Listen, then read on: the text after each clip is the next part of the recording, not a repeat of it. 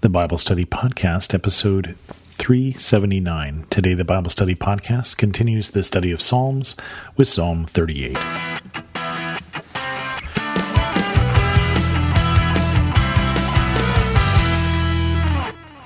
Welcome to the Bible Study Podcast. I'm your host, Chris Christensen. I'm hoping this will be a shorter show because you may have noticed I don't have a whole lot of voice today. Psalm 38 is yet another psalm by David, and it is a petition. And it goes like this Lord, do not rebuke me in your anger or discipline me in your wrath. Your arrows have pierced me, and your hand has come down on me. Because of your wrath, there is no health in my body, there is no soundness in my bones because of my sin. My guilt has overwhelmed me like a burden too heavy to bear. My wounds fester and are loathsome because of my sinful folly. I am bowed down and brought very low. All day long I go about mourning. My back is filled with searing pain.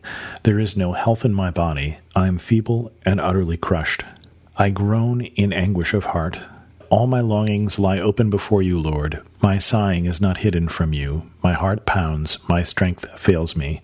Even the light has gone from my eyes. So, David, as we find him in this particular psalm, is not in good shape. He is broken down, he is suffering, he is in pain, but all of that seems to trace back to sin. All of that he is attributing to the anger that God has against him because of his sin. Now, it's interesting to note that in the Chronicles of the Kings and Kings and in First and Second Kings and First and Second Chronicles and Samuel, we don't get that many times the example of David sinning. We certainly get David and Bathsheba, but if we look in Psalms, we see that David is often writing about sin.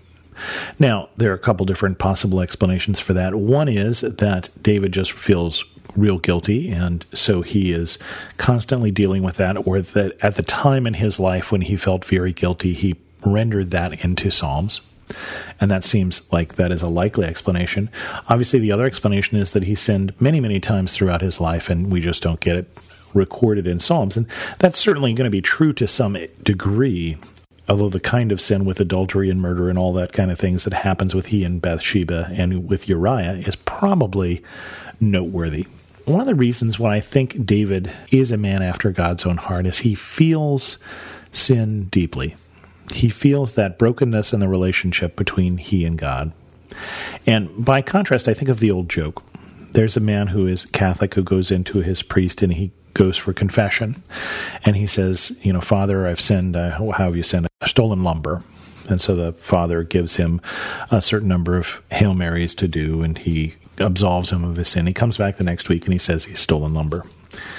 And, you know, this goes on again for a number of weeks, and the father keeps making the number of Hail Marys he has to do greater. But at some point he says, I don't think you understand the seriousness of what you're doing. You keep coming in every week and confessing the same sin over and over again. So I think we need to do something different. He says, Do you know how to make a penance? The man thinks about it for a while and says, I don't, but if you've got the plans, I've certainly got the lumber. And I think sometimes that is our approach to sin. We cheapen the grace of God by returning to the same sin over and over again, knowing that God will forgive us or counting on God to forgive us. And when we look at these words of David, we see something very different. David doesn't see a set of rules that he has broken. David sees a relationship that he has broken. He sees when he looks at God and he thinks of his sin, he thinks of God's anger. He understands that what he has done has hurt God, that what he has done has broken that relationship, and that pain is manifesting in all sorts of different ways. He's got backaches, he's sighing, he's got wounds that are festering. I mean, he David is a mess right now. But the one thing we can say for David at this point is that he's taking sin seriously He's taking God seriously, therefore, by doing that. He's saying that his relationship with God is important such that when he breaks it, this is not a trivial thing. This is not something that he asks for forgiveness and then next week goes out and does the same thing. He's feeling this in the depth of his bones. And we can learn something from David, I think, in that way. David goes on My friends and companions avoid me because of my wounds. My neighbors stay far away. Those who want to kill me set their traps. Those who would harm me talk of my ruin. All day long they scheme and lie. I am like the deaf who cannot hear, like the mute who cannot speak. I have become like one who does not hear, whose mouth can offer no reply. Lord, I wait for you. You will answer, Lord my God. For I said, Do not let them gloat or exalt themselves over me when my feet slip. For I am about to fall, and my pain is ever with me. I confess my iniquity, I am troubled by my sin. Many have become my enemies without cause. Those who hate me without reason are numerous. Those who repay my good with evil lodge accusations against me, though I seek only to do what is good. Lord, do not forsake me. Do not be far from me, my God. Come quickly to help me, my Lord and my Savior. And I think the other thing that we can learn from David is that David knows where to take this guilt. David knows where to take this grief for this broken relationship. David knows where to address his prayers. He addresses them to a God he knows to be gracious. He addresses them to a God he knows who will not forsake him, who will not give up on him. He sees that everyone else seems to have given up on him. His friends are avoiding him. His neighbors are crossing to the other side of the street. Those who he's done only good to now are now repaying him, are now repaying him with evil. And I think one of the reasons for that is when David is low, they don't see that David can give them back anything good. And that's the test of a true friendship is are they in fact friends and faithful companions because of love for him, or are they just trying to get something back? And in this case, some of the people that David knows are no longer his friends when he is in ruin. Not friends at all. He's got traps being set for him. He feels like he's in ruin. He's mute and cannot speak, which I completely understand this week. But he waits for God. He puts his trust in God. And he repents. He doesn't just feel bad about what he's doing, but he is calling out to God because he wants to change. It is my thorough belief that God cares more about your future than your past.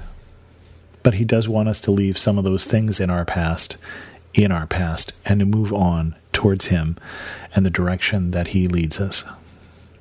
God doesn't want us to dwell in guilt, but he does want us to use that guilt to get us to change to change our perceptions and to return to Him. There's a reason why we have guilt. Just as there's a reason why when you stub your toe it hurts, that hurt tells you not to do that again.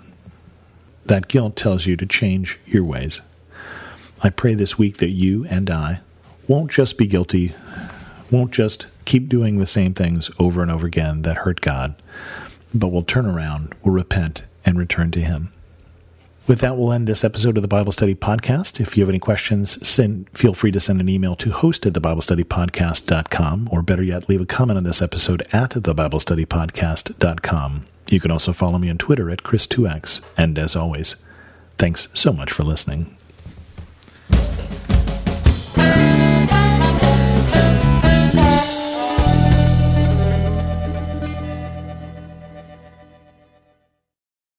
The content we feed our minds will eventually show up in our lives. If we feed our minds the lies and confusion of this world, our lives will begin to reflect worldliness. But if we feed our minds the truth of the gospel, our lives will start to reflect the heart and character of Jesus. I'm John Stange, and each week I host the Dwell on These Things podcast, where we take a deep look at the Word of God and learn what it means to apply it to our lives. We don't skip difficult passages, and we don't gloss over the truth. If you're looking for a show that will put your mind in a better place and help you understand God's Word with more clarity, you can listen to the Dwell on These Things podcast at lifeaudio.com or on your favorite podcasting app.